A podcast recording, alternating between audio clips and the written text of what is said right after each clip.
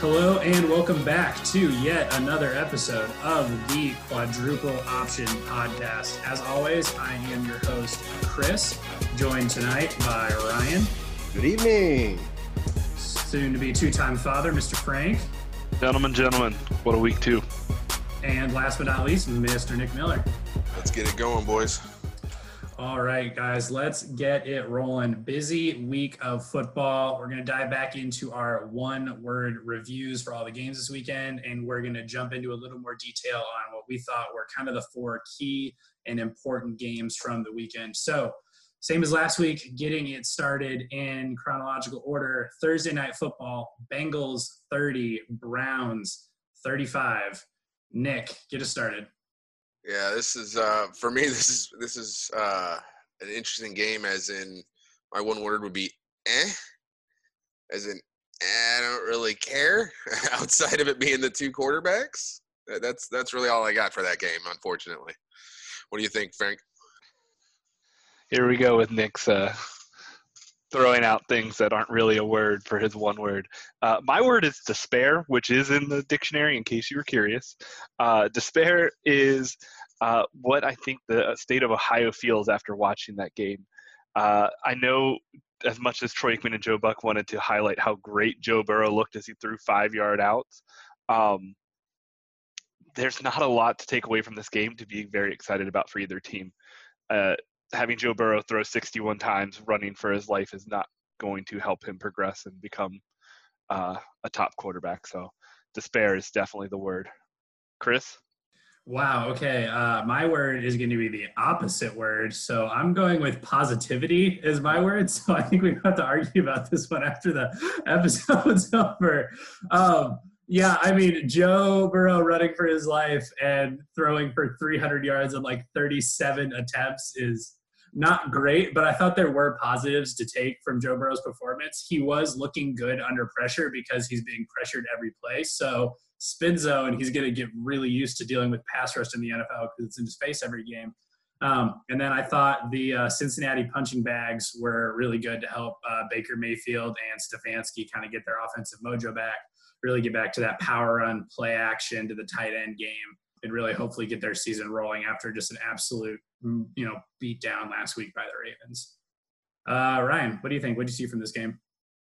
Yeah, obviously I'm a big draft guy, so um, I love to check out Burrow whenever I can. I'm expecting big things from him. That's definitely not going to be his last three hundred-yard passing performance. I think he's got a pretty bright future ahead of him. But uh, my one word pertains more to the Browns. My word is yak, as in yards after catch. Um, let me just throw this at you real quick. I'll keep it short and sweet. The only Cleveland receiver, I don't, you know, it's only sixteen completions they had on Thursday, but the only Cleveland receiver to force a missed tackle was Odell Beckham, and he had two. That's a rate of about twelve point five percent between all their completions that game. Week one versus the Ravens, the only receiver with an avoided missed tackle was, oh, also Odell Beckham, um, an even lower percentage that week because they had more completions. Um, but I guess when your bra- when your running backs are going to average six and a half yards per carry, it doesn't really matter as much. But that's something I'm keeping my eye on. Um, I know there were rumors of Odell floating around being traded. I think those have been shot down now. But um, that's just something interesting I caught when I was perusing through P F F. That's uh, you know, we were kind of – they're going to need more help out there on the receiving core. It's just uh, it's just a fact. Baker obviously can't do it alone. Um, he's going to need guys who can make things happen after the catch. All right, our second one-word review game from this weekend, getting us started on the Sunday early slate. Giants thirteen, Nick, Chicago Bears seventeen. Nick, they are your team. Get us rolling and tell us what your one word or sound or emoji review is from the game this weekend. Hey, hey, hey! Ryan has the emojis, all right. And my word is in the dictionary. I sent, I sent Frank a little picture. It's in there. It's a word, okay. But this word isn't in the dictionary, and my one word is Trubisky, because outside of Trubisky, like we shouldn't have won these last two games. He had about six quarters of really good football between the end of the third quarter to this Giants game, where he's actually playing really, really well. In the stat sheet, stat sheet, you're going to see two interceptions. One of those was off a bad tip that Allen Robinson should have been able to knock down, and the second one Allen Robinson caught, and then the corner took it away from Allen Robinson. So I can't really put those on Trubisky. Yes, they both probably could have been better balls in a little bit, but the receiver needs to be able to knock those away. Could have had another touchdown to uh, Anthony Miller in the end zone. Beautiful, beautiful ball in the back of the or on the left side of the end zone, right through his hands. Couldn't have been any better. Um, Trubisky needs his receivers to, to to help him out a little bit. They went up seventeen zero, um, and then unfortunately just couldn't score in the second half. But Trubisky's playing really well right now. I mean, he's he's not playing as a number two overall pick, but he's playing well. So we'll see where he goes from here. Yeah. So uh, my my word words. since we're playing this game this way, is uh, double digits. And uh, there's a hyphen in there or a line in there, so it's so it's fine. Counts. Uh, that is double digits is the amount of rushing attempts that Chicago had. It's a whole new world. thirty-two rushing attempts uh, is pretty impressive in my book from the Chicago Bears, considering last year it was a struggle to get them to ten. It felt like, you know, half those carries going to David Montgomery. Patterson getting seven is a little bit shocking, uh, but I think, you know, Montgomery leading the way. I think that's the way they're going to win this year, and that's their best shot at uh, moving forward. What about you, Chris? So Nick actually said my word in uh, in his little diatribe there. Uh, my word is left, as in Saquon Barkley uh, left with a severe knee injury, and uh, Mitch Trubisky has conquered his throwing to the left demons. I looked up his charting, and he threw more completions to the left than the right. So I think, uh, Nick, we can finally put that horrible, awful narrative to bed. I just appreciate that. I think Mitch Trubisky is starting to look like at least a halfway average quarterback. Uh, it's good to see. It's fun to watch. Absolutely. And, and talking about throwing to the left, his touchdown to Darnell Mooney, which, by the way, I'm very excited to see where Mooney goes. He broke out of the pocket, had to create some time, and actually threw to the left to the, get to the end zone for a touchdown. Really, really well extending the play. But, yes, he can throw left. I hate that fucking narrative. Well, Frank, we've seen it. We've now seen, what, five seasons, or is it just four? I don't know off the top of my head, of Bears fans convincing themselves that he's the man. After every offseason, they tell themselves he is not the man. It happens every year. I talk to Nick every year, and he's like, okay, it's done. It's done. Foles is the, you know, we, we got we got an answer next year. We're going to have to do something. And then two games in, it's like, he, he can throw to the left. It's over. We, we got this now. He's our guy.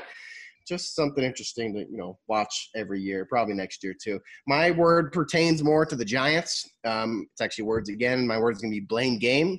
Do we need to blame the Giants offensive line, or do we need to blame Daniel Jones? Probably both, honestly. Um, Giants have invested in the offensive line. They drafted Will Hernandez in twenty eighteen.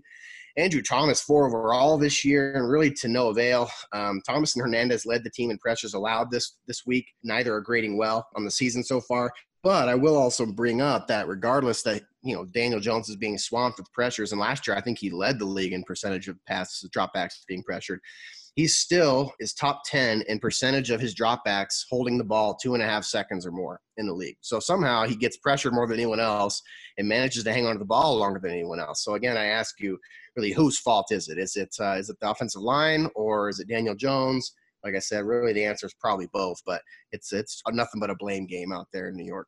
Ryan, actually thinking about that, because you're talking about blame game, your favorite head coach of all time, Jason Garrett, is now the offensive coordinator for the Giants. Was that something you saw in Dak Prescott the last few years of holding on to the ball as part of his system, or is that more just what Daniel Jones does? Because he did do it last year too. Jones, I mean, watching the game, he does hold the ball, but with Jason Garrett's system, do you think it's helps that, hurts that, you know what I mean? Where, where does he kind of go with that? Um, I, don't, I don't know exactly what he does, but he tells them this is what you do, and, you know, if it's not open, then you probably look over to this guy. I don't, like I said, he's not helping quarterbacks. He had Dak for several years, and really, has he improved Dak a lot over his first season, his second season? I wouldn't say he really has. I think Dak looks more or less the same with different weapons now, but re- at least, at least he looked the same when Jason was there. I mean, yeah, I have lots of money on the Giants under, especially, you know, when I learned that Jason was going to be their, their offensive coordinator, that was an easy decision for me. He's he's not helping the quarterback or the offense, honestly, at all. I would argue Jason Garrett doesn't have a system. Next question. All right. Thank you, Frank. Next game, going from Jason Garrett's new team to Jason Garrett's old, poor, abused, and battered team. Falcons thirty-nine, Cowboys forty. Ryan, I know you're going to have some stuff to say at the end, but this one – definitely an interesting game. Let's uh, break this one down in a little bit more detail. Nick, why don't you get us started? Uh, well, I'm going to keep the trend going for Frank. I know how excited he gets by made-up words. So I'm going to go with W T F, man. What the fuck? That game was so up and down and all over the fucking place. Atlanta had that game in the bag, and they decided to pull a Super Bowl uh, loss and decided to give that game away. Uh, let Dak Prescott go off for four hundred fifty yards. I mean, come on. You shouldn't be throwing that much on a defense that's supposed to be semi-good with a defensive coordinator as a head coach. Where where is the the the the Seattle defense that he was supposed to bring to Atlanta? It's been four years now, and he hasn't done crap. Like, what, what what's going on? What do you think, Frank? So uh, my word is breaks, as in uh, Atlanta loves to hit the brakes when they get a lead. Time and time again, we've seen this happen where they jump out in front. Uh, the passing game is working. Everything's going smooth. They're making plays. They're moving the ball. They get up, and they act like somebody who just wants to go home, and they let a team back in by making dumb plays, can't possess the ball. At, at what point do we say that Dan Quinn needs to go? I feel like every year we have this conversation about how he just barely hangs on to his job. I came away from this game with more questions about the Falcons than more questions from the Cowboys. I think the Cowboys' resiliency uh, and, and coming back is pretty great. I think that's that's awesome. It's a wonderful story, but truth be told, they had no business coming back in that game. And I think even average team holds on to that lead, uh, maybe makes it close, but holds on to it. So uh, the letting off, the, you know, slamming on the brakes the way the Falcons do time and time again, year after year, just calls into question why they continue to keep Dan Quinn as a coach. Chris? Yeah, um, my word for this game is going to be inexcusable. Uh, what Dan Quinn and that Falcons coaching staff allowed to happen at the end of that game is just a completely inexcusable coaching blunder at the college or junior college level, let alone at the N F L. This is the height, the pinnacle of football as a sport, and the complete defensive meltdown by, again, a defensive-minded head coach like Dan Quinn, again, heavy air quotes there, is just inexcusable. And then it's all highlighted by that onside uh, recovery at the end of the game. And that blame extends to the Falcons uh, hands team too. These are professional athletes that have played football all their lives. Some of them are thirty-year-old men that have played football for twenty-five or more years. And they just completely forgot how an onside kick works. All the rules. It's, it's inexcusable top down. Um, the Falcons have a ton of talent, but that was just a masterclass in choking away a game, and that just whole team needs to be completely turned over. Ryan, what do you think? Yeah, so I was not able to watch most of the game. I had it on as I was working on Sunday because um, I wanted to watch badly. Um, I, I did look away for a lot. You know, once it got bad, I, I kind of stopped paying attention, and then I looked over again. I'm like, oh, shit, we back in this thing. So, um, but, yeah, no, my, my word, I think, is going to be – I think this is one word. Not that this is freaking matter. Um, cha-ching is my word. Um, is it time to pay Dak? Dak is showing out. He proved he can keep up with high-scoring teams. Um, at least with the weapons that he has, he proved he can do that. He doesn't necessarily show that he can do that with bare-bones team or, or, or elevate receivers who have no business being there. I think Dak will be able to continue this success when he annually consumes twenty percent of the team's salary cap, and you know, eventually the weapons, the effectiveness of his weapons decreases with that. What? So I'm always a fan of, of paying the quarterbacks. I think I think they, they're worth it. I think, you know, I, it, obviously it's risky business, but I think there's a difference in paying Dak Prescott uh, compared to the teams that threw a bunch of money at Eli Manning, Ryan Tannehill, um, Andy Dalton, some of the, the, the non-game managers where I don't think Dak's a game manager. I think Dak's winning you games. I think Dak – leading that offense is part of the reason why you won that game, right? So I, I think you can control it. I think they've done the smart thing in adding Michael Gallup in the draft, adding uh, CeeDee Lamb this year, trading for Amari Cooper. Yes, you have to pay these guys, and eventually the money theoretically will catch up. But the, the Cowboys have hit in a lot of different ways in the draft, and, and I think that's how you continue to, to be successful with a guy like Dak, even if you have to pay him right now for probably forty million dollars at, at a minimum. So uh, I think that's okay. That's that's my call. All right, next game up on the docket, Lions twenty-one, Packers forty-two. Took them to the absolute woodshed. Nick, what did you see from this game? Um, I saw pretty much what I expected to see, and, and that's my one word of dominant uh, towards Green Bay. Aaron Rodgers is doing nothing but showing everybody what he wants to do this year, and that Green Bay – Um, offense, and to be honest, their defense is doing really well too. But they, they were dominant. I mean, Aaron Jones alone had two hundred over two hundred forty yards, or I'm sorry, over two hundred twenty-five yards himself. Um, it was just dominant, dominant offensive performance. Um, and right now, the way Green Bay's playing, I'm not sure who's really going to be able to stop them. So um, I really underrated that team going into this year. I thought they were going to fall apart. Um, and right now, they're they're they're doing their thing. And unfortunately, Detroit's Detroit, starting off oh and two. So it's a normal year outside of it being twenty twenty. What do you think, Frank? So my one word is laughter, and that is what Aaron Rodgers is doing to media, uh, other teams in the N F L who thought his demise was coming with the arrival of Jordan Love and all the uh, or lack thereof moves that came apart. This offense is firing on all cylinders. It's Rodgers, it's Adams, it's Jones, it's everybody. The Lions are an absolute train wreck, and I cannot wait to see Matt Patricia hit the door. Frank, that's a uh, a really good segue. My word for this game is fired, as in Matt Patricia's ass is going to be fired very soon. Uh, after their oh and two start on this season, the Lions are now nine and twenty-four in his coaching tenure. Uh, so he's he's done, man. Caveat being it's the Lions, and they're probably the worst at every single aspect of being a professional football team, from the front office to the coaching to the scouting to everything. So he may not get fired until the end of the season, uh, which might be too late. But I, I think he's a dead man walking unless something insanely dramatic happens, which it's the Lions and it's Matt Patricia and it's Matt Stafford, so it's not going to happen. Yeah, so my word is going to be repeat, as in the Lions will be selecting in the top three again next year in the draft, just like they seem to always be doing. They have some pieces on offense. I like a couple pieces they have. I like Stafford, honestly, just as a quarterback in general.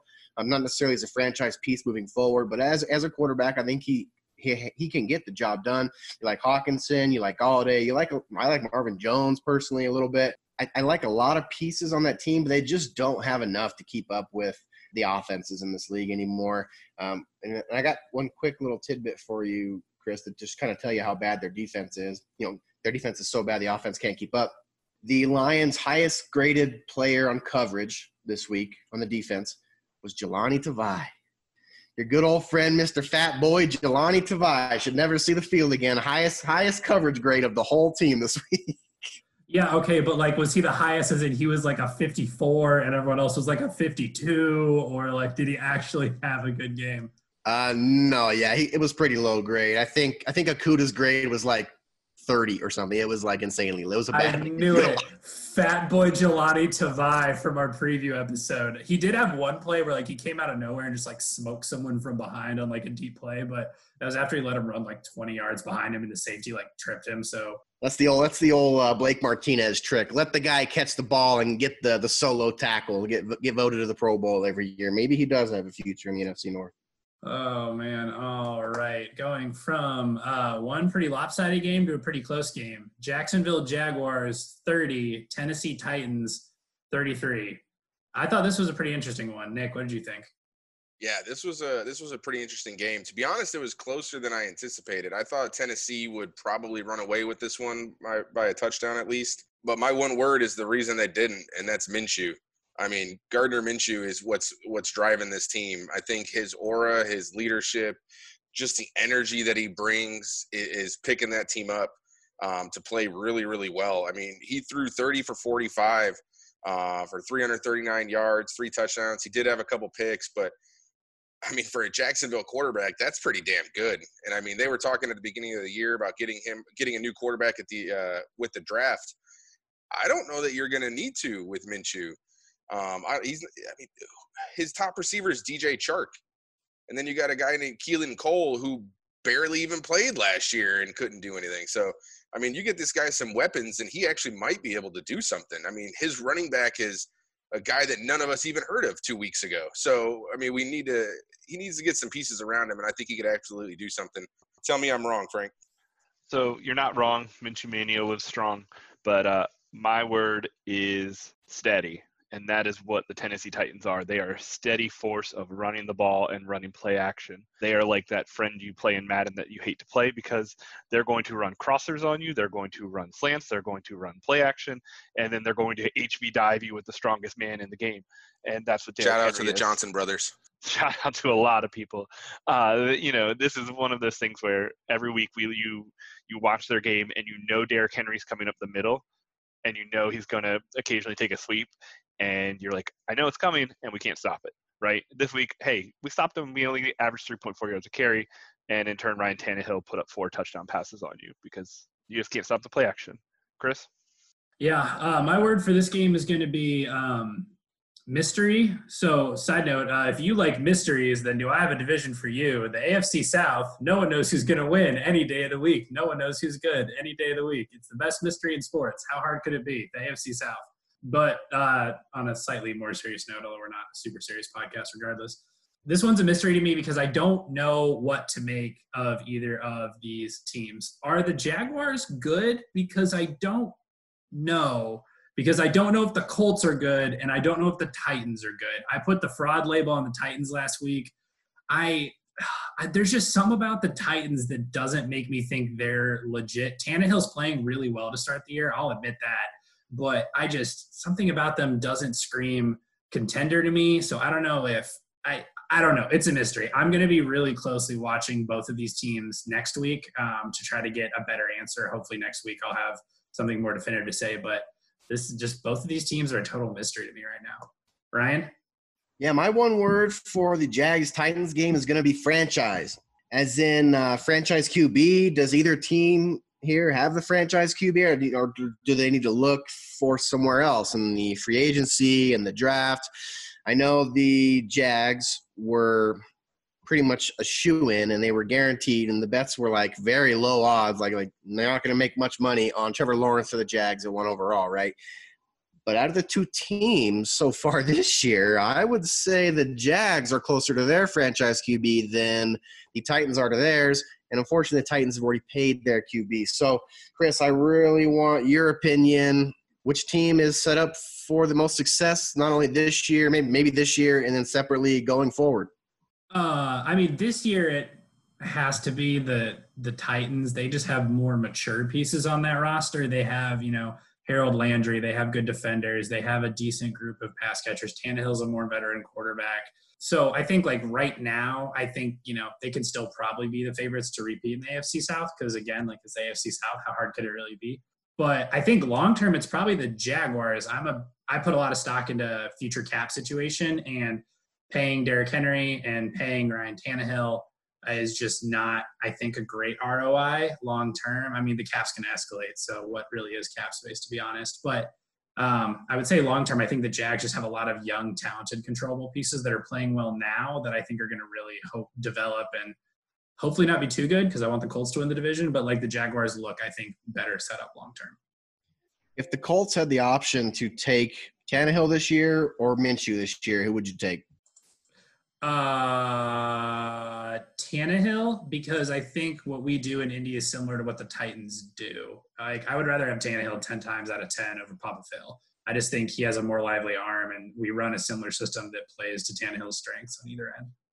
All right. And speaking of the Colts, uh, Vikings eleven, Colts twenty-eight. This one put me in a good mood for the rest of the weekend. Nick, tell me why I should be in either a good mood or a bad mood. Looking forward to next week. Yeah, Chris, this was an interesting game. Um, my word is going to be eleven. Uh, not only the Minnesota score, but the amount of passes that uh, good old Kirk Cousins could uh, actually complete. Um, they paid this man a lot of money in Minnesota to only throw and complete eleven passes and throw three picks. That, that's that's pretty bad. I mean, uh, it's. I'm glad Indy won. I didn't think Indy had a chance in this game. I thought Minnesota would be able to steamroll them with that offense and with that defense and Phillip Rivers' little noodle arm. But apparently Kirk Cousins wanted to come out and make sure that he could make Phillip Rivers look real, real good, and he did just that. So, uh, unfortunately, there's not a whole lot to say about this game. It was it was two teams apparently pity-patting it out for me. It wasn't too exciting. What do you think, Frank? Yeah, so um, there's a couple choice words here, but I'm going to say award. And the award for uh, Offensive Rookie of the Year right now should go to Jonathan Taylor. I think with Marlon Mack going down, uh, Jonathan Taylor has a huge opportunity both in the pass game and uh, obviously running to pick up that Offensive Rookie of the Year award. I know everybody was quick to point out uh, Edwards-Helaire after week one, but I think week two kind of showed maybe everything isn't sunshine and roses. However, I think Indy is going to focus on the run. I know Nyheim Hines is there, and I know they want to get him more focused in the offense. However, I thought Jonathan Taylor looked pretty good coming in, and I'm I'm truly excited to see what happens. Chris? Yeah, I'm uh, obviously I was pretty despondent in last week's episode. I was basically putting the entire season on the line for this one game, but I'm feeling a little bit better cautiously. I think the Vikings aren't that good, so I'm trying not to take too, too much stock out of this win.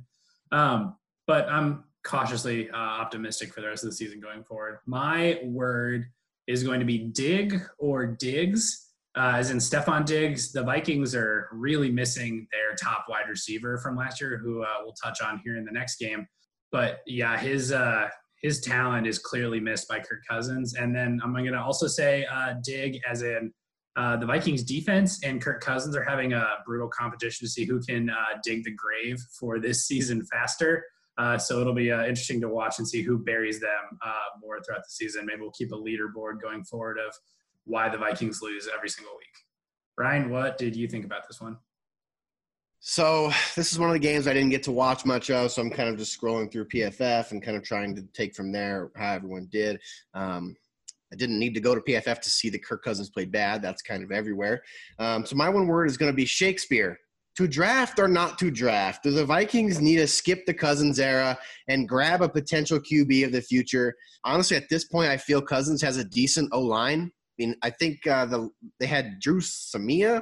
What the fuck that is blocking this week. But aside from that, you got like Riley Reef, you got to Brian O'Neill, you got Bradbury. Well, that's why I don't know him. Um, uh, I think that they, they have pieces there. Now they are missing Diggs. I will give you that for sure. Justin Jefferson, I think, is still a good piece. He looked okay this week. He three for three for forty-four um, and a decent P F F grade. He seems like he's doing okay. Um, but I think they are missing Diggs, but yeah, no, I think I think the Q B position needs to be seriously evaluated this offseason. Moving from Stefon Diggs' old team to Stefon Diggs' newest team, Bills thirty-one, Miami Dolphins twenty-eight. Mister Miller, why don't you get us started? Yeah, for, for me, this game was – I expected Buffalo to win this game. Uh, for me, it goes to the other side of the ball, though. For my one word, it's going to be Tua. Um, I think it's time to start considering getting Tua out there and getting him some reps, um, even if it's mixing him in and, and letting him have a series here to here or there. Um, I know they're still probably worried about the hip a little bit, even though they've come out and said that they feel like he's one hundred percent and good to go health-wise. Um, at this point, Ryan Fitzpatrick isn't showing you anything that we already know. It's either magic or tragic, and mostly it's been nothing but tragic. So might as well get Tua out there. Let's see what he can do. See what pieces around him fit well. That way they can go into the offseason knowing what they need to look for to make sure that he's as successful as possible. Um, but right now, Miami's probably going to tread water and be lucky to hit five or six wins this year. So jumping in there, uh, my word is skyrocket, which is Josh Allen's M V P uh, voice. I know I was pretty outspoken in the offseason talking about how overhyped Josh Allen was.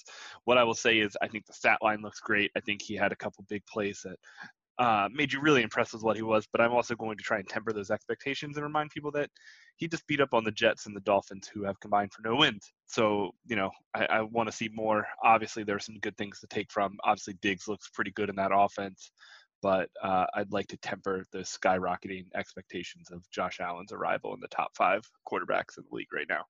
Yeah, uh, real quick, Nick, I liked what you said a minute ago, magic or tragic. I think you could even spin that out to uh, Fitz magic or Fitz tragic, depending on uh, who's under center each week. That might be a fun counter to keep an eye on going forward the rest of the season.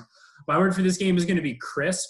Uh, the addition of Stefon Diggs, uh, one of the league's best uh, and most efficient route runners and a true bona fide number one wide receiver, uh, has really made this entire offense, and specifically Josh Allen, look a lot uh, crisper and, you know, more polished so far this season. Um, Frank, as you said, and I one hundred percent agree, it's the Jets and it's the Dolphins. Uh, we need to definitely temper expectations, but Josh Allen finished last year with like a fifty-eight point five percent completion rating, and he's up to seventy point four so far this year. Um, so he's definitely playing against not great competition, um, but he also played against those teams last year, and his completion percentage is way higher, and I think a lot of that is due to uh, Stefon Diggs and kind of what he brings to that offense. Dude's just got to learn to hang on to the freaking ball. The fumble is going to kill them against good teams here real soon. Always been a Josh Allen fan ever since he came out. I've rooted for him. Um, I still stand by him, but my one word for this week is going to directly pertain to him, and that word is going to be scary. As in, Josh Allen is very scary. Uh, opposing teams are, are afraid of his weapons, um, you know, his legs. Obviously, we all know he, he can make things happen on his feet, and also now his arm, which we've always been afraid of. He hasn't really been incredibly accurate on his deep passes, which, you know, I think, well, he's got the strongest arm, you know, maybe in the league, debatably. But his accuracy deep ball really hasn't been that good. Well, it's looked a lot better this year.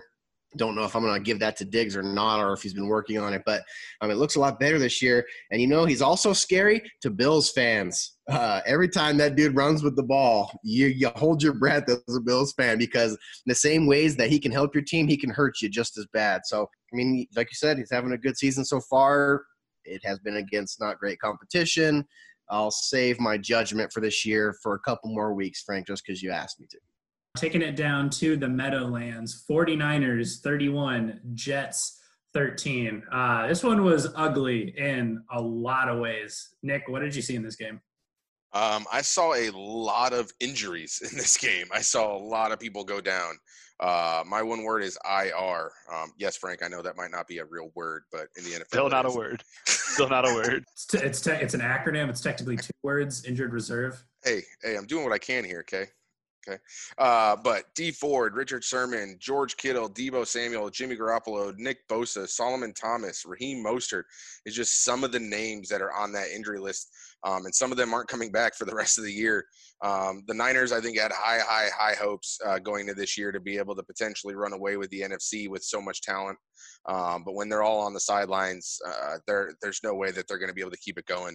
At least, you know, that's what I think. Kyle Shanahan has proved me wrong before. It's very possible he could do it again, but uh, we'll just have to wait and see. Um, unfortunately for Jets fans, Adam Gase is not on that I R, and he will be on the sidelines coaching next week. What do you think, Frank? Yeah, uh, simply put, my one word is pathetic, as in the Jets are pathetic. There's nothing inspiring. There's nothing to take away from this other than uh, Mekhi Black- Becton. highlight somewhere. Uh, I think I saw a video of Darnell making one good pass that led to a touchdown, and that's awesome. They can't put together a team for sixty minutes. Looking at their skill positions, it's just uninspiring. I don't know how you fix that team in a year. I don't know how you fix that team in three years. And I don't see it getting better anytime soon. Trevor Lawrence be damned. Chris? So I had a word planned here, and I'll mention it real fast, but listening to you, Frank, just made me think of a different one that I think is more entertaining. Uh, so my original word was bloodbath. The injuries in this game were ridiculous. The forty-niners lost two defensive linemen to A C L tears. Uh, at one point, the Jets only had two healthy wide receivers for an N F L game, which is absolutely ridiculous. But uh, after the game was over, I was, uh, you know, perusing the old twitter dot com, um, and I saw some uh, some quotes from uh, Mister Adam Gase after the game, where he said uh, they were going to really work on uh, taking this offense into into hyperdrive. And I would like to know, Mister Gase, what gear do you presently think this team is in? Is hyperdrive more bubble screens? Is it running Frank Gore until he actually dies on the field? Is it six-yard outs instead of five-yard outs? Uh, it, this team is a disgrace. Adam Gase is a disgrace. He needs to go. Hyperdrive be damned. This team is an absolute train wreck. My my favorite comment after that was the Jets fans saying, "Is there a way to lose faster? You're going to turn us into a team that loses faster? We don't understand." Uh, if anyone wants to check that out, it, uh, the Twitter account was uh, at Ford Verts. Uh, I think he's a writer for S B Nation or someone, uh, which is where I got that uh, that quote and all the comments from just the horribly despondent Jets fans, just kind of letting their rage out into the ether. Uh, Ryan, what's your uh, what's your one word from this game, man? Yeah, I'm going to keep it really short and sweet here because I'm not going to waste my time talking about the Jets. Uh, my one word is expected. This is exactly what I expected. I won a lot of money on this game. Um, the Jets lost. It's not a surprise. This is, uh, you know, this I never gave them a chance, honestly. Next up, the L A Rams, thirty-seven. The Philadelphia Eagles, nineteen. Trouble in Philly early in the year. Nick, what do you think? Yeah, pretty much. Uh, and that kind of leads right into my word, which is uh, missing, as in the entire Philadelphia team and offense and everything just seems to be missing. Uh, we know a bunch of the linemen are hurt and they have some injuries and things like that. But outside of that, they just don't seem to have any type of smooth rhythm or flow or anything on that offense. Um, Carson Wentz doesn't look right. The team just isn't hitting on cylinders. I don't know if them not having preseason just hurt them that bad, but right now, it just seems like something's completely missing, and it's not looking like they're going to find it anytime soon. What do you think, Frank? Yeah, uh, my word for this game is panic, and that's what's got to be going through the minds of the Philadelphia front office. Uh, looking at this team, I know injuries hit this team pretty hard, probably more than anybody before the season started, but Carson doesn't look great. The offense doesn't look great. The defense doesn't look great. There's just not a lot of hope. Uh, I understand, you know, the Rams are two and oh. They, they obviously they've, they've looked pretty decent, but there's a lot of things on the Philadelphia side that I have a lot of questions about, and I don't know that there's any quick answers. And in that division right now, there's not a lot of time to figure it out. So, Chris, uh, tell me if I'm wrong. Yeah, no, I think you're absolutely correct. Uh, my word for this game is controversy, specifically of the quarterback kind. Uh, we know Eagles fans are not the most patient nor forgiving fan base, uh, especially their quarterbacks. These are the people that threw snowballs and batteries at Santa Claus and haven't been able to live that down for, you know, decades now. Shoot, it was an empty stadium this weekend with no fans, and Wentz was still getting booed somehow, which either means people are booing that loud outside the stadium or their own marketing people, which I do, are booing their own quarterback. So either way, it's not good at Lincoln Financial Field right now. If they don't right the ship soon, the calls for Jalen Hurts are going to be starting to get louder and more frequent. Whether that's the right or the wrong move to fix this team going forward is a debate topic for another episode, which I'm not going to get into now. But the calls for a Q B change and a Q B controversy are coming if they lose another game this coming weekend. Yeah, moving to Jalen Hurts is not the right move. Uh, I, I, I saw a P F F writer say something like – Carson Wentz is the worst Q B through the first two weeks this year, um, which is kind of shocking, but and also sad to hear for Eagles fans. So if they do throw Jalen Hurts in there, there's kind of two ways it can go, right? It'll be Lamar Jackson when he got thrown in and he can light it up and they can do things on offense. Maybe that's exactly what they need. Or it'll be like the end of Tim Tebow's career and it'll fizzle out and it'll just be overhyped and, and it's not really what they need. I think it's going to be the latter there. I'm not a believer in Jalen Hurts, but regardless, um, moving on to my word. My word is future, question mark. Which Q B from the twenty sixteen draft do you want on your team moving forward, Nick? If you had to choose between number one and number two, Jared Goff and Carson Wentz, which one would you take right now moving forward, man? And between Jared Goff and Carson Wentz, that's tough, man, because is, is Jared Goff going to be able to keep Sean McVay? Um, I, I don't know that no. Jared – Uh, no, if he can't keep Sean McVay, I don't think Jared Goff is really that good, to be honest. Uh, he's probably a better version of Andy Dalton.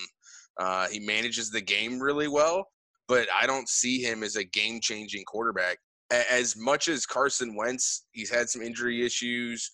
Um, he's struggling this year. I think Carson Wentz can at least win you some games and go out and, and ball out in a game and do it. So I would probably take Wentz over Goff personally. But, yeah, right now he's he's struggling. Um, that whole team is struggling. It, it always falls on the quarterback, wins and losses, doesn't matter. But, yeah, it's it's tough, man. He, he's until he gets some help, he, he's going to keep struggling. And I'm sorry, Jalen Hurts, if he goes out there, he's going to die, and everybody's going to see why he never should have been a second-round pick. Um, the only benefit that Hurts would have is he'll, his mobility with that O-line right now is to maybe break some plays and get some yards on the ground. But the calls for Jalen Hurts is just just stupid.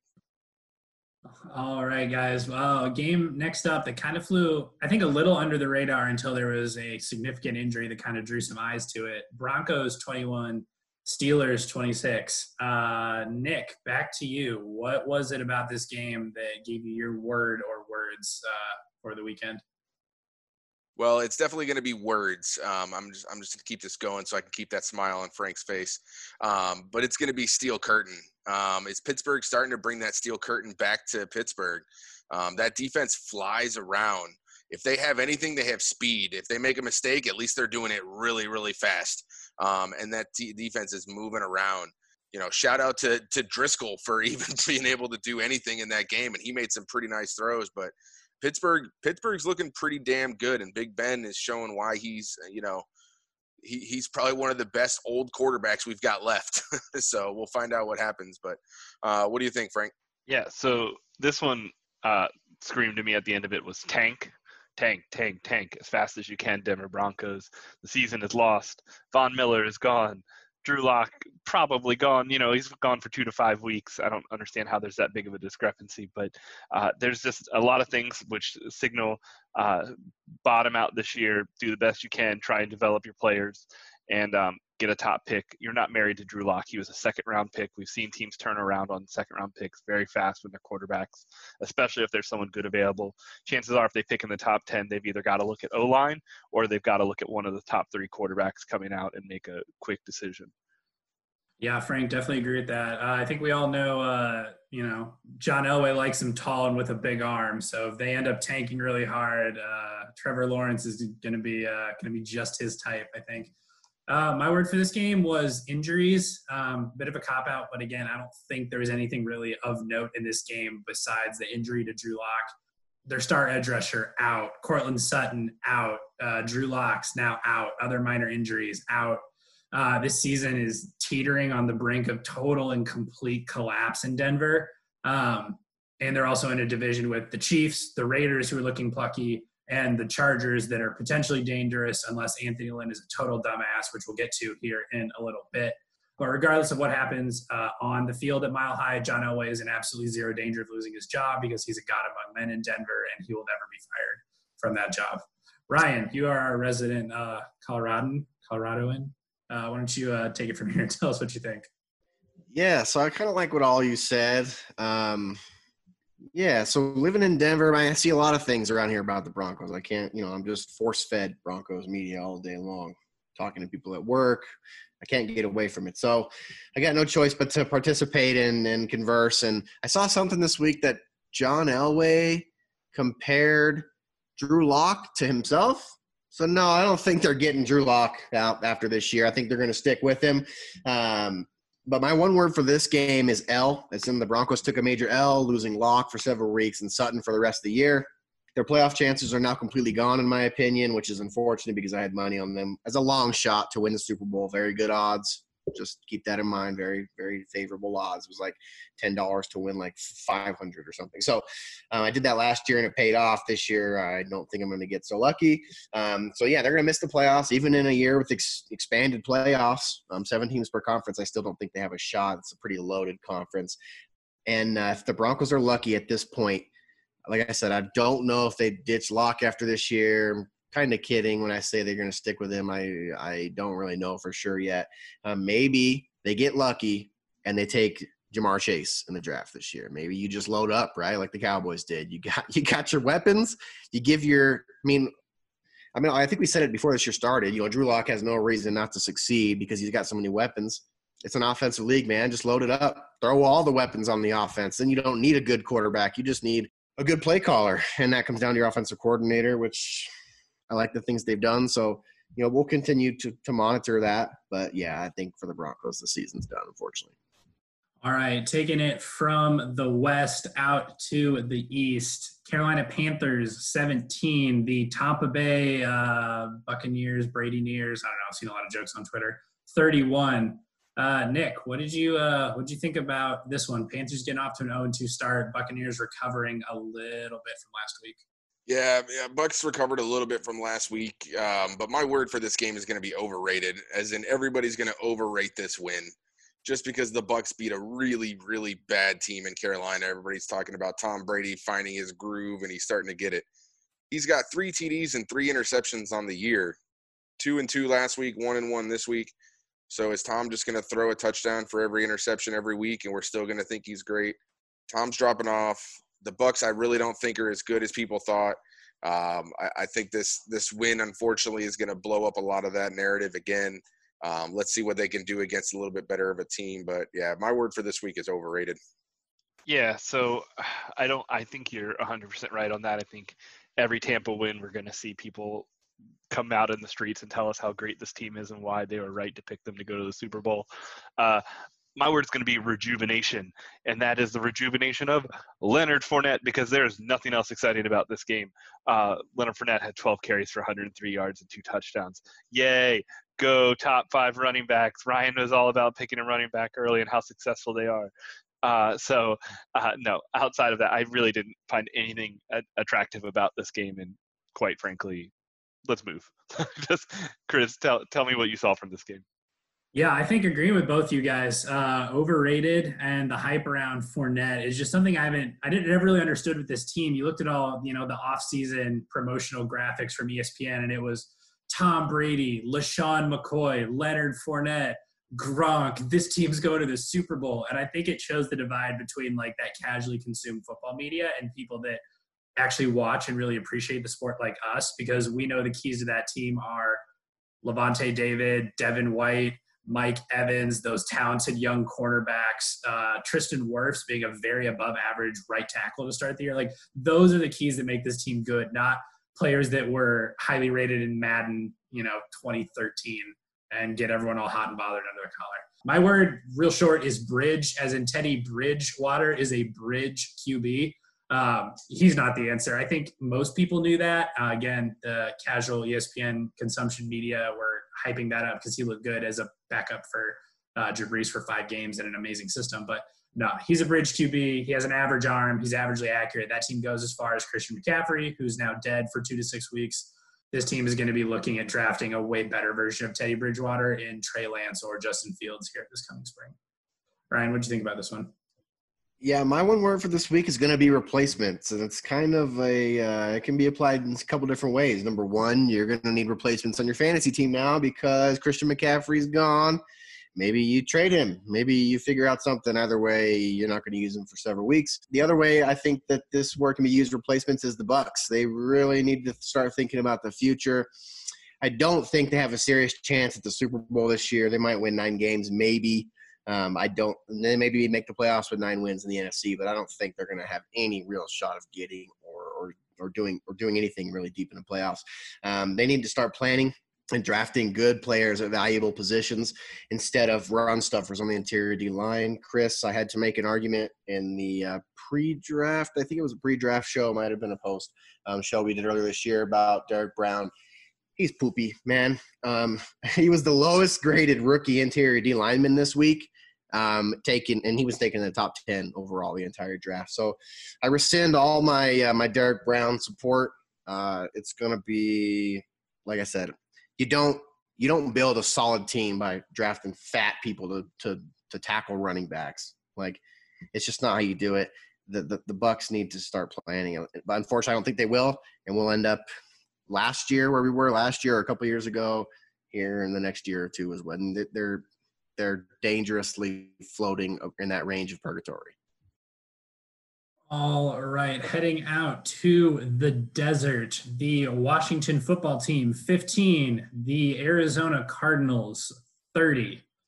Well, Kyler's looking good, starting to get a lot of love on T V early this week. What did you see from this game, and is that love a little premature? I don't think it is. I had the Cardinals winning this division before the year started, and with all the injuries to San Francisco, they've got a better shot. Granted, there's an M V P up in Seattle that has something to say otherwise. But for me, my one word on this game was expected. I expected Arizona to win this game comfortably. Um, I, I, I love Ron Rivera and what he's trying to do in Washington, but he just doesn't have the pieces or the talent in that team yet to be able to really do what he needs to do. Um, Arizona with, with Murray and D-Hop and, uh, you know, even, you know, the corpse of Larry Fitzgerald being there, they're, they're still able to do some stuff offensively. But um, for me, it was expected. I, I, I had Arizona winning this game pretty handily without, without much of an issue. Yeah. So uh, piggybacking off that, I think uh, my one word uh, is risky, and that is what Cliff Kingsbury was doing on Sunday. Uh, I felt like he felt like the game was pretty much in hand and could do whatever he wanted.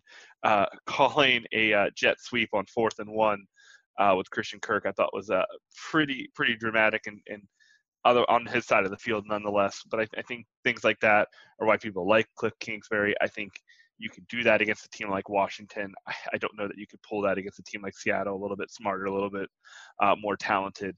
But uh, Cliff Kingsbury will live and die by the risk, and uh, so will the Arizona Cardinals. Chris, hype up your man Kyler a little bit more. I don't think we're hyped enough on him. Give me some more Kyler act.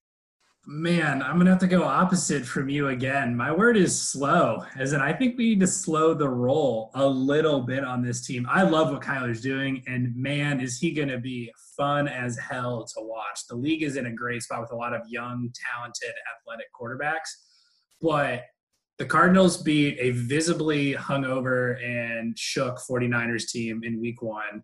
They have now beaten the Washington football team in week two that, for all the goodwill they got last week for beating a bad Eagles team, they're still not a great team.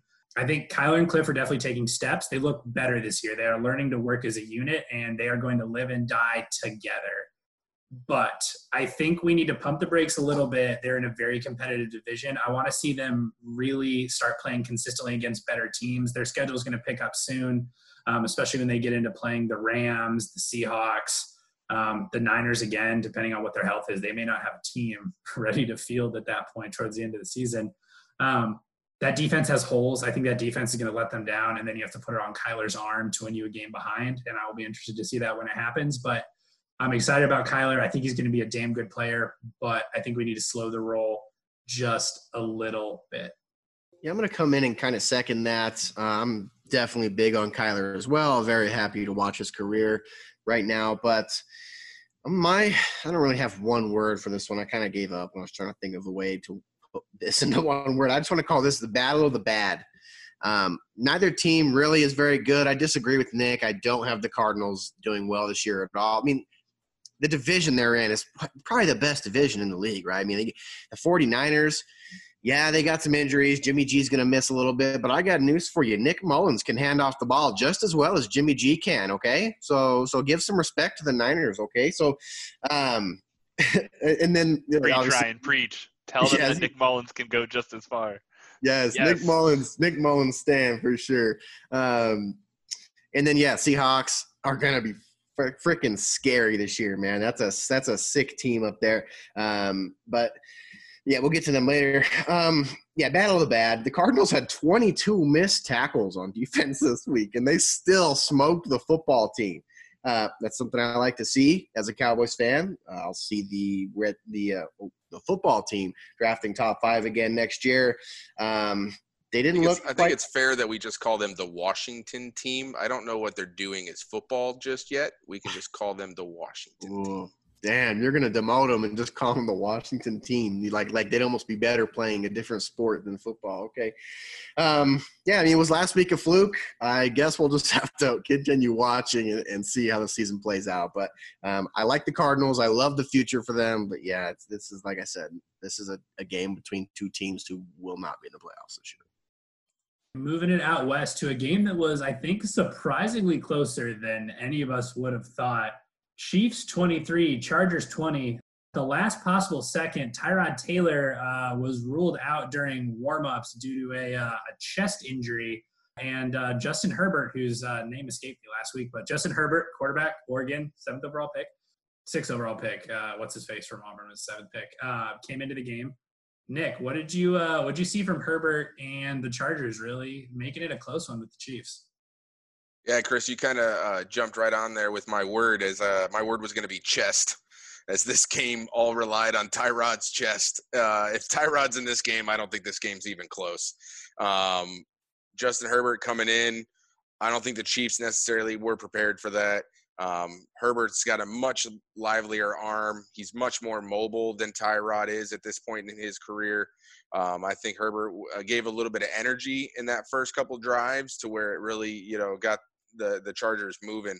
Um, fortunately, the Chiefs, you know, did what they did and they came back. Um, the Chiefs love to go down and then just, all right, time to turn it on, and they just go to work. So um, it's, it's an interesting thing to watch them go when they're ready to turn it on. But yeah, uh, I don't see Tyrod getting his job back after that, unfortunately.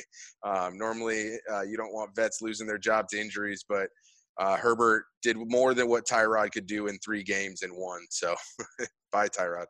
Yeah, so let's let's laugh about that, because my word is idiot, because Anthony Lynn came out after the game saying Tyrod was still going to be a starter if he was healthy, uh, which is just nonsense. Um, I don't think Anthony Lynn is a good coach. I've been – Uh, very vocal in that uh, this team has no future under Anthony Lynn, as decisions are being made under that kind of microcosm. I think Justin Herbert looked good.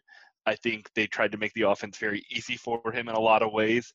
Uh, however, he he definitely uh, had some throws where you're like, okay, I can see why people were hyped on him before the draft and why he was picked sixth. Uh, and then he also had that silly interception, which cost them in the long run. Uh, one thing I'd like to say on the Kansas City side, another imperfect game from the offense. I think the offense did enough. Uh, obviously, it's not exciting. This week is a much bigger test, which we'll talk about in a little bit. But one of the things here is is this team continually finds a way to get the job done and move the ball. You're seeing longer drives from this team this year. Uh, you know, the, the last touchdown drive was a nine-minute-long drive, which just killed San Diego. You saw Joey – or uh, yeah, Joey Bosa on the sideline with his hands on his hips, uh, looking like he was sucking wind in Denver. So, you know, the, things like this, this is how I think they're going to be really successful, at least earlier in the year, uh, is continually drive defenses down, wear them down, and in the fourth quarter they can make their run. So, uh, Chris, I will defer to you as my homer started showing there very quickly. Yeah, um, I think going off of your point that Anthony Lynn is probably not a good coach, I'll kind of spiral and attack him from a different angle. And I will say that Anthony Lynn is a liar. I don't care what he said in his post-game press conference. You cannot have your rookie quarterback almost take it to the Chiefs and then go back to Tyrod freaking Taylor next week. What do you say? Oh, we're going to go back to Tyrod. Uh, Justin's the backup for a reason. Why? Because he can throw a piss missile like fifty yards down the field. I can't see Tyrod throw like past like the first down marker. Like, no shit, Anthony Lynn, he's going to throw bad picks. He's a rookie. Like, he's a kid. Like, he didn't know he was going to start until ten minutes before kickoff. So, like, yeah, like, it's going to be a tough game, but that's why you put rookies in. You're not going to win the division this season. You're probably not going to make the playoffs. Let Herbert get his reps. Let him, you know, work with those really good receivers. Which, and he made Keenan Allen, Hunter Henry, Austin Eckler, they looked way better against a better defense with him under center this week than they did with Tyrod playing the freaking Bengals last week, and they could barely score and almost blew that game. Yeah, I, uh, personal victory lap. I said last week my word of the uh, the week for the Chargers was cuck. I knew Tyrod was going to get cucked out of the starting job eventually. I just didn't think it would be uh, week two. Second personal victory lap, I made a joke in uh, an N F L group chat with some friends that when I saw Tyrod was out with chest pains, I said, oh, yeah, one of the coaches probably went up and just, like, stabbed Tyrod in the chest and went, oh, no, now we have to start Herbert, no. And then I'm in the gym this morning on E S P N. It says, Tyrod Taylor, chest injury due to complications from a chest injection prior to the game. I'm sitting there going, I knew it. They tried to kill Tyrod. That's how they're getting Herbert in. Like standing in the gym, pointing at the T, like a total dumbass. But uh, personal victory laps, yeah. Uh, Tyrod's not getting this job back. Forever the bridesmaid, not the bride. Tyrod's going to get signed in the offseason by whoever drafts uh, Justin Fields, and then he's going to get benched by halftime in week one of the twenty twenty-one season because that's just the time frame we're on right now. Uh, Ryan, what after that rambling, what did you think about this game? Honestly, Chris, if there was a way to put money on that, him being cucked out of a job before halftime next year, I, I, you seem pretty tuned in to Tyrod, so I would do it, man. I'm just going to take your word for it. You, you, you hit it every time. Uh, fortunately, I don't have as much to add to this one. I missed this game when I was working. Um, definitely when I saw the score, I was like, oh, oh, oh my. And then I saw Herbert play, and I was like, oh, goodness. Um, my one word is diamond, as in diamond in the rough. Jarius Sneed has stolen my heart. And I am extremely upset the Cowboys did, missed him as a prospect. Um, the Chiefs continue to hit in the draft, in the even in the, the day three picks. And uh, I am, as a uh, Cowboys fan, as a, an, an N F L team fan, that's not the Chiefs, I'm terrified. All right, next game up. And, guys, we are almost at the end of our week two review. Ravens, thirty-three. Texans, sixteen. oh and two start for the Texans. Nick, how much trouble are they in down there in Houston? Uh, they're in a lot of trouble. Uh, Bill, Bill O'Brien has built himself quite a roster that does nothing. Uh, unfortunately, Houston's just – they're going to be probably in the bottom of that division. I just don't see them doing much. It's it's all on Deshaun Watson. My my word of the day uh, with that one was defense, and that's just Baltimore's defense just just starting to to get their, their groove going.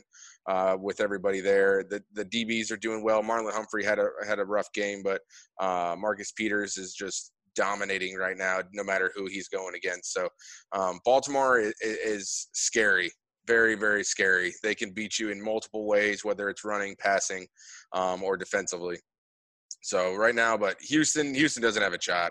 So somebody needs to help them. I feel so bad for Deshaun Watson. They're going to break him, and then it's going to be another Derek Carr situation. Um, but hopefully somebody can can come to the rescue soon.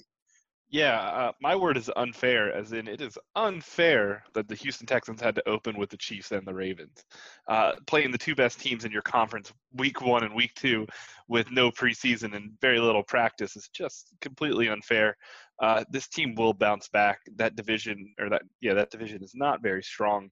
All due respect to the mighty two and oh Titans. But I, this is this, it's long from over for the Texans. Yes, they don't look great, but also I, it's very hard to judge them based off of playing Baltimore and Kansas City. Uh, there's some takeaways from this where I think the Houston offense seemed to move the ball better at the end of the, the you know in the second half uh, as they opened things up a little bit. My concern is that they went away from the run game and only eleven carries for David Johnson, no carries for any other running back. Uh, Houston is not going to win that way. They've got to figure out a way to run the ball, even if that offensive line is terrible. Yeah, my word of the game, or word of the day uh, for the Texans is going to be panic. Uh, the pa- the Texans need to start panicking. All the alarm bells need to be going off down there in Houston. Uh, I believe the math says if you start oh and two, it puts your chances of making the playoffs around eleven percent. So if they go oh and three, uh, what is I – don't, I don't know what that math is, but it's got to be infinitesimally, like, less um, than that eleven percent. They need to hit the film room. They need to hit the practice field hard this week because they could very conceivably start oh and three because the schedule makers did them no favors, going against a very tough Pittsburgh Steelers team with a defense that has been dominating early this season. Fast, aggressive, hard-hitting against that weak Texans front is going to be – really, really dangerous. And I think Deshaun is potentially in a lot of trouble. Yeah, it's, I know, to Frank, to your point, they've played tough teams. So they're going to play a third tough team, but, you know, spotting the rest of the A F C three games is going to make it that much harder to climb out of the hole and then eventually try to fight for the playoffs, which I'll be honest, I don't think they're going to make the playoffs at this point. Ryan, am I wrong or do you agree with me? No, I agree. Um, if they did make the playoffs, it'd be lucky because they're in a bad division. Um, and it would be the division lead going into the playoffs. But um, no, the Texans, you have to you have to find a way to, to win games, man. Um, tough teams can be beaten. Chiefs, the Chargers almost beat the Chiefs this week. So like saying that they, they, I mean, they're definitely doing themselves a disservice. I just don't think that they're they they are showing any kind of fight. Like we said, Bill O'Brien was a good coach. Good coaches win games.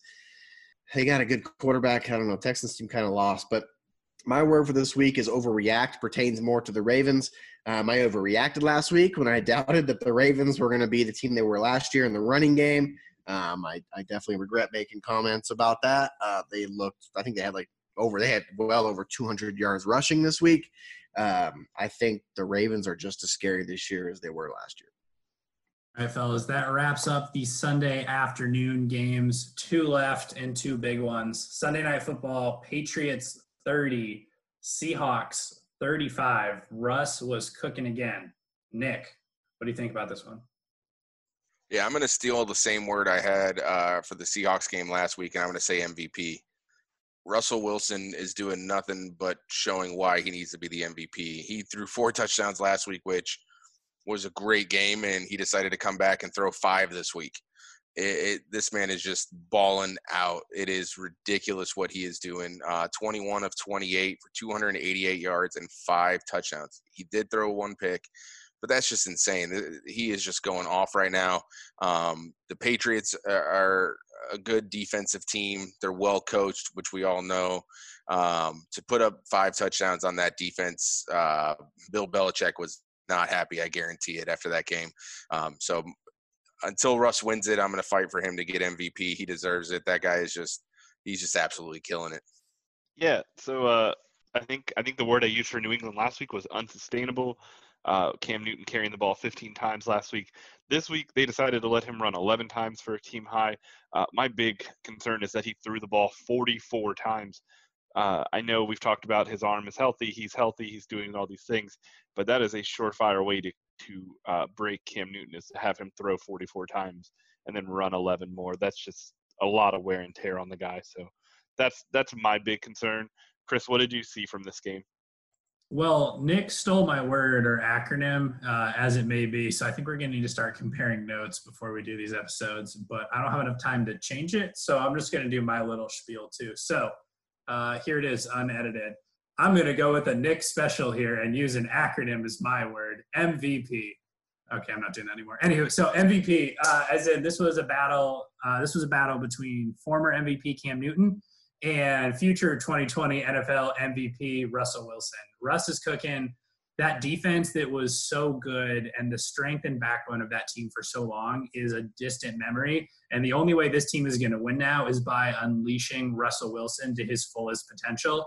And that is going to result in him getting a very overdue M V P award. I have been very much an anti-Russell Wilson, um, not as a person, but as a player, I thought Russell Wilson was overrated for the longest time, and I am fully and truly eating my words now. What he's been doing the last couple of weeks looks incredible, and his deep ball is one of the prettiest in the league right now. So with those weapons he has, I think he's going to continue to be throwing for three hundred yards and three T Ds or more every single weekend.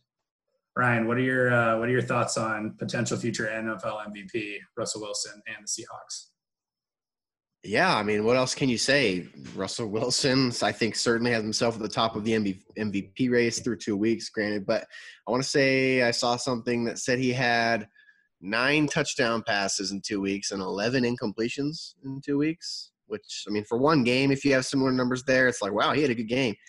Two games is when we start to go, it's really an eye-opener, um, which kind of actually leads me into my next uh, – My, my my word of the game, which is going to really look – it's more for the Patriots and the Seahawks, and it's actually not a word. I'm going to do an emoji here. That's going to be the emoji with the wide-open eyes, like, like oh, snap, oh, shit. Cam Newton surprised me. I, he, he, P F F graded him as the highest player on the Patriots offense, like a high eighties grade, very respectable. Um, he looked really good. I was not expecting him to look that good throwing forty-four times a game. However, – I am in the same boat as Frank. I still don't have full confidence in his ability to stay healthy, um, running ten plus times a game and throwing the ball forty plus times a game. It really feels like they're they're going to look really good, and then Cam's going to go down, and the season will be lost for them. Ryan, I'm a big fan of the whole uh, the emoji game. I think every week this needs to be your thing now. We can just tease it on uh, on Twitter every week. It's come see who is Ryan's emoji game this week, and we'll drop the emoji and see if people can figure it out. This will be this will be one of our things going forward. It's making me laugh every time you do it for sure. Yeah, I'm I'm down. We can I can I can come up with some emoji. Let's do it, man. Every week I want to see one emoji game. I don't care which one. I just right. want it to be a surprise too. I'm going to throw this out here real quick because I've heard M V P for Russell Wilson. I, I want to remind everyone that Russell Wilson was named uh, by many midseason M V P last year, right up there with Lamar Jackson, and he did fade at the end of the year. This team does have a propensity to tighten up at the end of the year where the offense looks a little less sexy than it has. So I do think Russell Wilson deserves it. Uh, obviously, if the season was over right now, you know, Chiefs would be in the playoffs, but Russell Wilson would be the M V P. Somebody tell me I'm wrong here, not just – maybe I'm the only one who's getting, not getting carried away. But, Chris, Chris, I, I see you disagreeing here. Give me something. So, I, it's not that I wholly disagree with you. I think the N F L M V P award is not always purely who is the best player on the field. I think it at times becomes a legacy award. So, I think on the uh, the rate that Russell's at right now, if he throws for forty touchdowns this year, if he crosses that forty touchdown, four thousand yard plateau, they're going to give it to him as an achievement award over giving it to Lamar again or giving it to Mahomes again, because I think Russ is overdue for one. And I think, again, the people that vote on that award, there's a lot of public pressure there. People, you know, it can be political. Same with like the N B A M V P and a lot of other awards. So I think he's going to have a good season. And I agree, they do tend to fade at times. But I think part of it is going to be it's going to be the Russell Wilson Lifetime Achievement uh, N F L M V P award.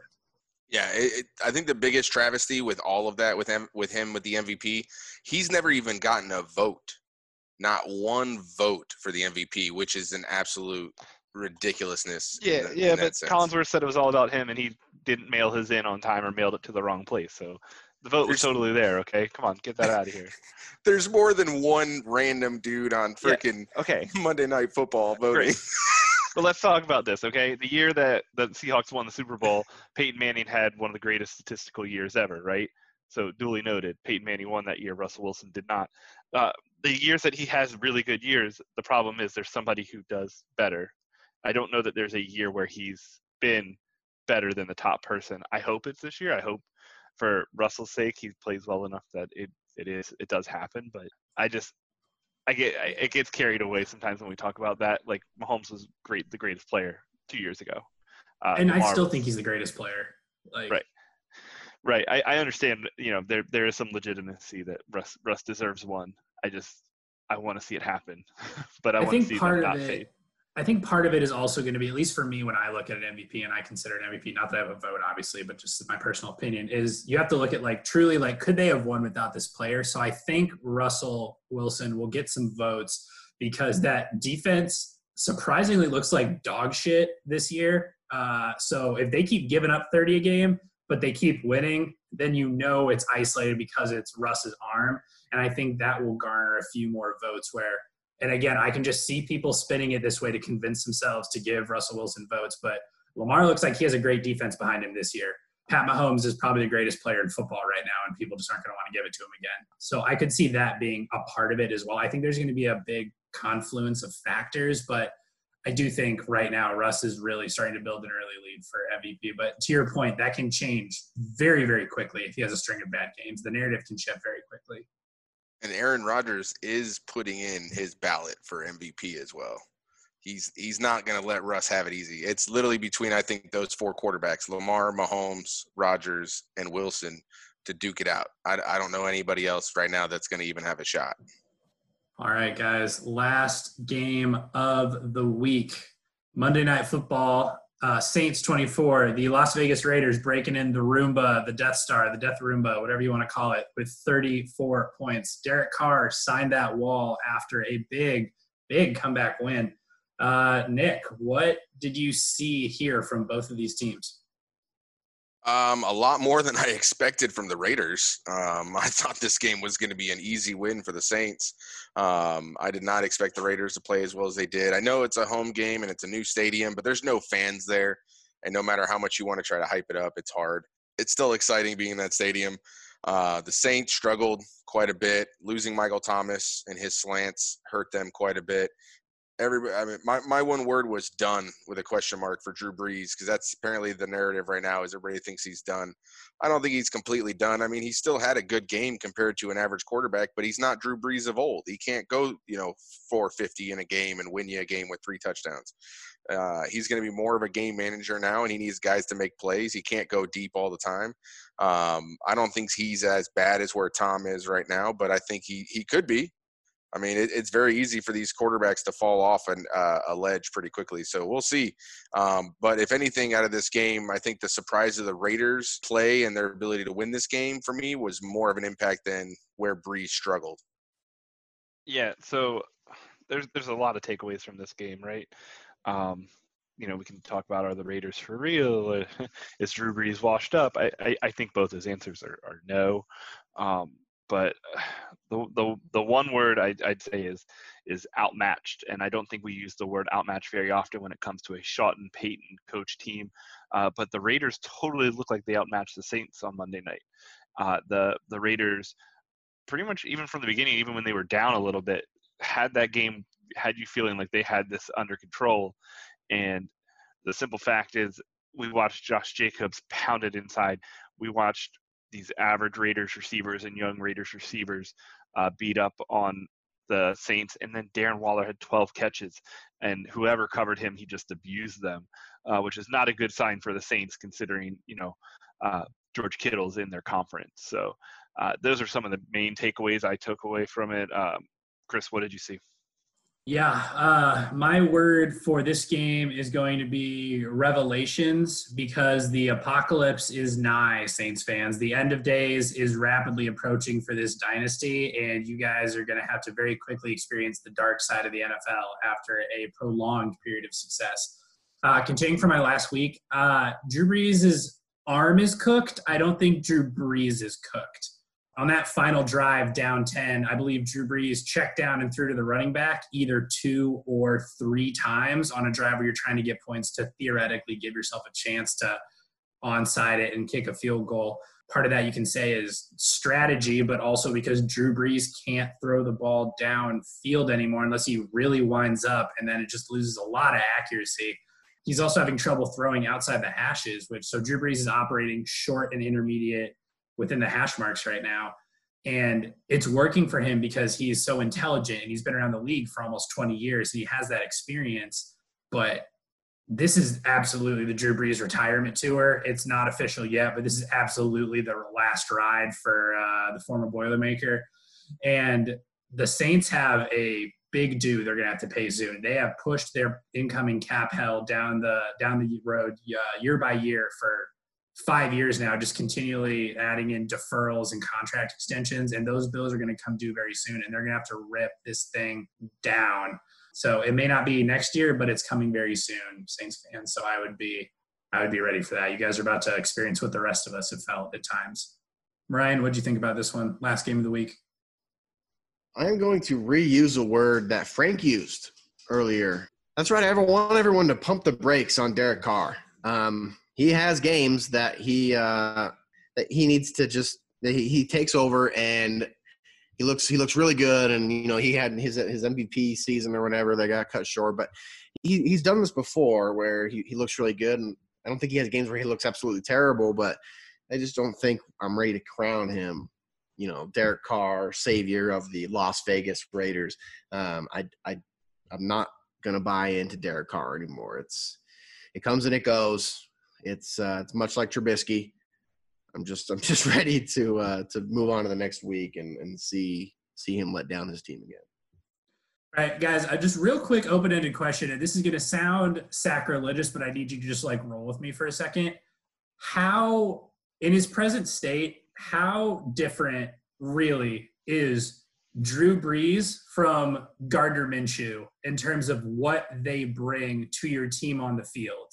Because I think right now, watching them play for two weeks, it's a different system. And obviously there's experience with Drew, but from a physical angle, like what does Drew Brees do that Gardner Minshew cannot also do right now? Like I believe that is fully where Drew Brees is at, is that he is a game manager in every extent of the word right now. This is heresy. Tell me I'm wrong, but this is just what my brain is thinking right now. Yeah. So I think, I think it's it, right now, I think it's very easy to pile on Drew, right? Because he didn't look all that great and he didn't bring him back against the lowly Raiders. However, I think from what we saw from Gardner, he didn't bring the, the Jags back either, right? Um, when it came down and he had a chance to win the game or tie the game, he failed to deliver. Uh, I, I obviously, Drew's best years are behind him. However, um, I think if you if you flip roles and you put Gardner in the Saints, I don't know that we're talking about the Saints in any other positive manner, because we're talking about a team that wants to run Taysom Hill at quarterback and take Drew Brees off the field on the red zone, right? I don't think the Saints do him much favors when guys like Michael Thomas are out of the game. That being said, I maybe it's just I'm not high on Gardner or as high on Gardner where I would totally take Drew Brees if I needed if I needed a backup for uh, my team, or I needed a starter for my team for the rest of the year. Frank. Oh, God. I'm, I'm sorry, Frank. I'm not with you on this one, man. I've, I've sold all my stock. Jesus I Christ. am completely done doubting Gardner Minshew.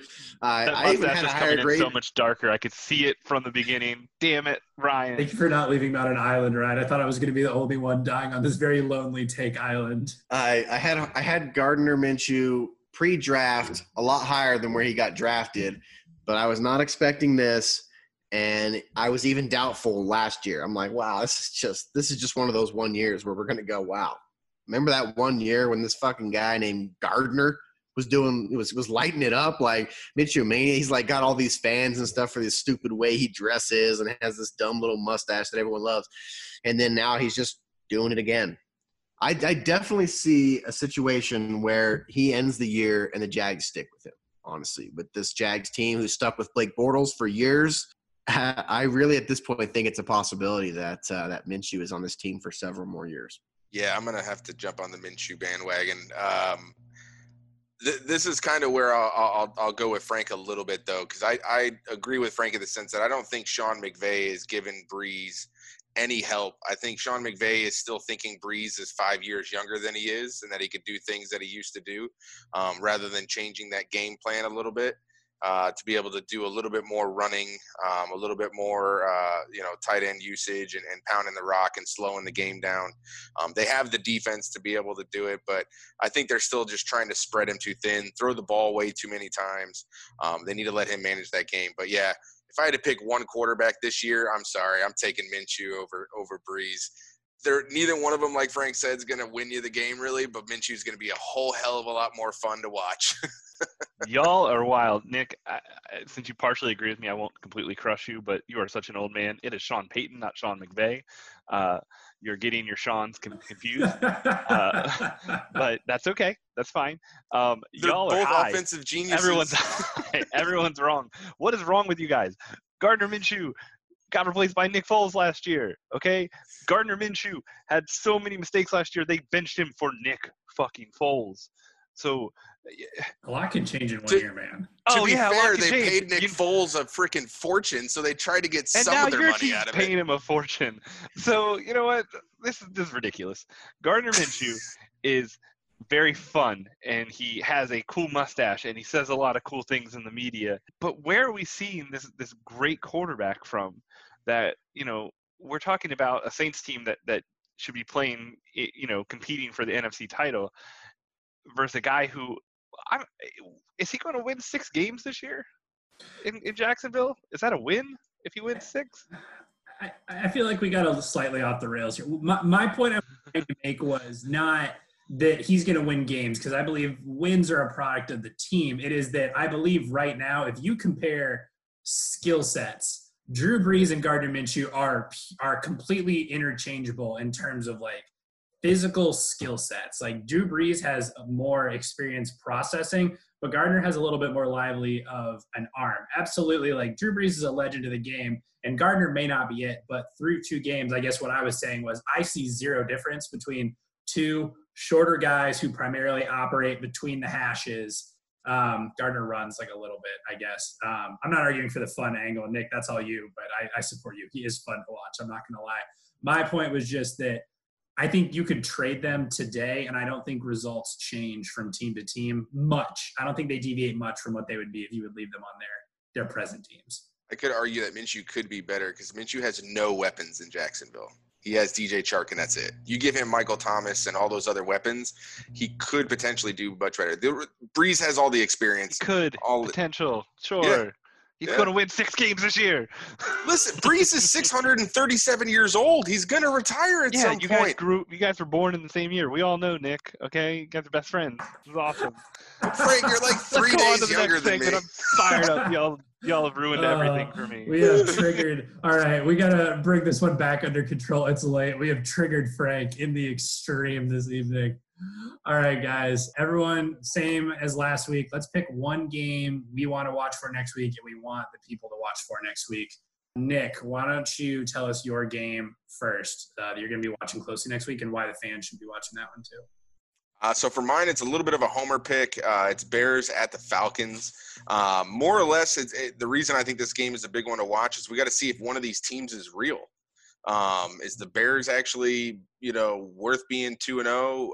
I, I don't know. I'm not huge or very confident in them being two and oh.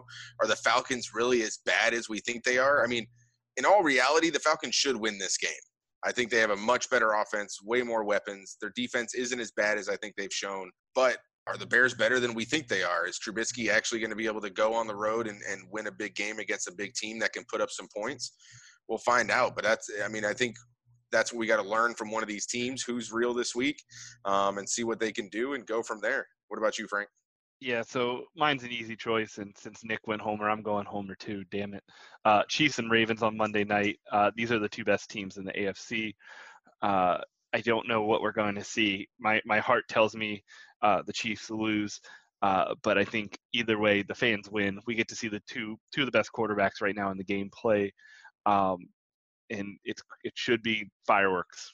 You know, it, we should see you know two teams lighting each other up uh, for a lot of points and a lot of good memories coming uh, from Monday night. Chris, what's your game? Is it the Colts? No, it's not the Colts. I'll go homer eventually, but, like, they're playing the freaking Jets this weekend. So, like, that's not – I'm going to watch because I'm a fan, but, like, I'm not going to like watching it. Like, I'm going to feel dirty. I'm going to have to take a shower afterwards. Like, it's not going to look good. There's a lot of insulting ways I can describe what that game is going to be, and I'll save it for next week's show when we recap it, and hopefully the Colts drop forty on them. My game this week, I touched on earlier, is going to be Texans at the Steelers. I think the Steelers are off to a really good start, and they're playing a really good team now with a really talented quarterback. We need to see if that defense is for real and if Big Ben can get into what is potentially a shootout.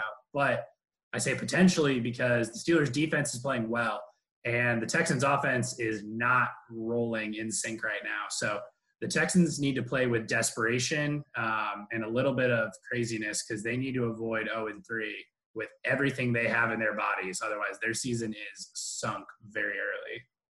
Ryan, is your uh, is your game the Cowboys? You're going to break from the, the homer trend that got started here in this segment. Yeah, and I mean, y'all are kind of making me want to take the Cowboys game here. I'm looking at it. They play the Seahawks this week. That's uh, that's tempting for sure. But I said last week I'm a Sunday night kind of man. I see the Packers. I see the Saints on Monday night. I want to see A-Rod. I want to see Drew Brees again. Um, I'm going to put some money on this game for sure. I am seriously doubting the Saints right now without Michael Thomas. Um Like, seriously doubting. Like, I'm going to probably put a good amount on this game. I like Packers plus three and a half all day. Um, yeah, let's see these two old guys go at it again. Here we go. Let's do it. Oh, man. All right. I'm going to wrap this up before we get Frank off and rolling again. We can uh, pick the argument back up next week, guys, depending on how the game goes. I can't wait for Gardner to go fifteen for thirty-three and two interceptions, and you guys continue to tell me how good he is. I- I'll it's eat terrible. It. I will terrible. Eat it if that happens. I will always eat my mistakes, but until I'm proven wrong, I will stand here stubbornly and literally pound my table with conviction. God, one hundred percent he wins a stupid game for them. Yeah, one hundred percent he wins in stupid ways. That's their entire mantra. Is His mustache throws week. for two hundred yards. It's gonna be we don't have to worry about week. it. Oh, yeah, what is two hundred yards is Ryan Tannehill? Get out of Frank's here. Frank's going to be like, hate watching that game. Like, God fucking damn it, Gardner. You're going to prove Nick and everyone right. Urgh. Every time Drew Brees throws an interception, Minshew smiles. the only the only Q B that's good in the league, guys, is Patrick Mahomes. It's okay. We all know the only person who is any good is Patrick Mahomes. That's all Frank wants. And wants apparently Justin the richest. Herbert. Okay. The richest quarterback. The richest quarterback. All right, guys. I'm I'm bringing this back in. We got to get off. We've been at this for a while. All right, guys. Thanks again for listening, as always. Uh, thanks to Nick. We're now on Apple Podcasts, so we have to do the obligatory uh, tagline at the end. Give us a review, give us five stars, subscribe, leave us a, a comment in the reviews. You guys have any questions you want us to answer next week or any ways you think we can make the show better, let us know. We do all this, uh, obviously trying to make a fun product for those of you that listen. So let us know how we can get better. We're still on Spotify too. Uh, we're on Twitter at QuadPodFootball, I believe, Nick. Is that right? Yeah, I think so. Cool. All right, guys, we'll see you next week for our week three review, and have fun watching football this week.